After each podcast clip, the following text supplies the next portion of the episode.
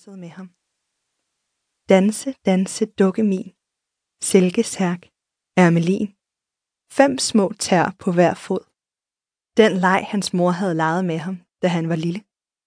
Store tog og hans kone, mellemtog og pelone, og det lille barn.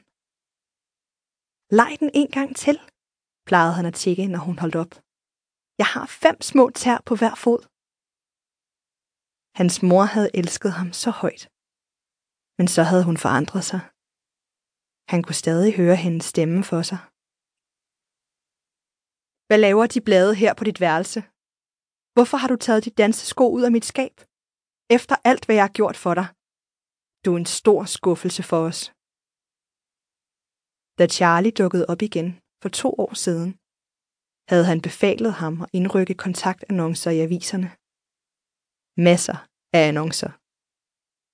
Charlie havde dikteret, hvad han skulle skrive i den særlige annonce.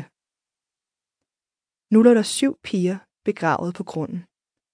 Alle med en dansesko på højre fod, og deres egen sko, eller sandal, eller støvle på venstre.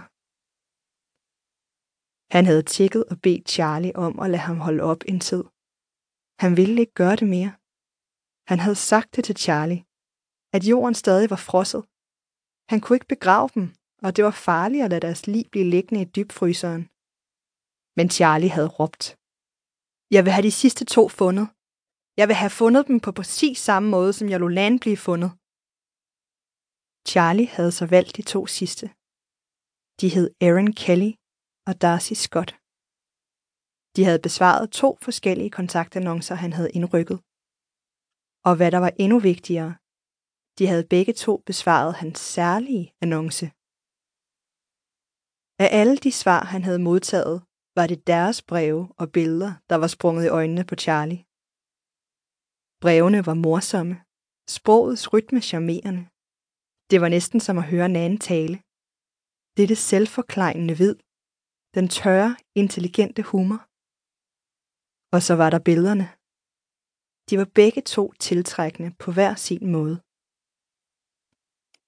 Erin Kelly havde sendt et snapshot af sig selv, hvor hun sad på hjørnet af et skrivebord. Hun sad let foroverbøjet, som om hun sagde noget. Hendes øjne skinnede, og hendes høje, slanke krop havde en holdning, som om hun ventede på at blive budt op til dans. Billedet af Darcy Scott viste hende stående ved siden af en polstret vinduesbænk med hånden på betrækket. Hun stod halvt vendt mod kameraet. Hun var tydeligt nok blevet overrasket, da billedet blev taget. Hun havde stofprøver over armen og et udtryk i ansigtet, som om hun var opslugt af noget, som samtidig morede hende. Hun havde høje kindben, en slank skikkelse og lange ben, der blev fremhævet af slange ankler. På sine smalle fødder havde hun et par Gucci-mogasiner. Hvor meget smukkere ville de ikke være i et par dansesko, sagde han til sig selv. Han rejste sig op og strakte sig. De mørke skygger, der faldt gennem værelset, foruroligede ham ikke længere. Charlie var kommet helt frem nu, og han var velkommen. Der var ikke længere nogen nagende stemme, der bad ham om at gøre modstand. Mens Charlie villigt trak sig tilbage til den mørke hule, som han var kommet fra, læste han Erins brev igen og lå fingerspidserne glide hen over billedet af hende. Han lå højt, da han tænkte på den bedrageriske annonce, der havde lukket Erin til ham. Den begyndte. Elsker musik. Elsker at danse.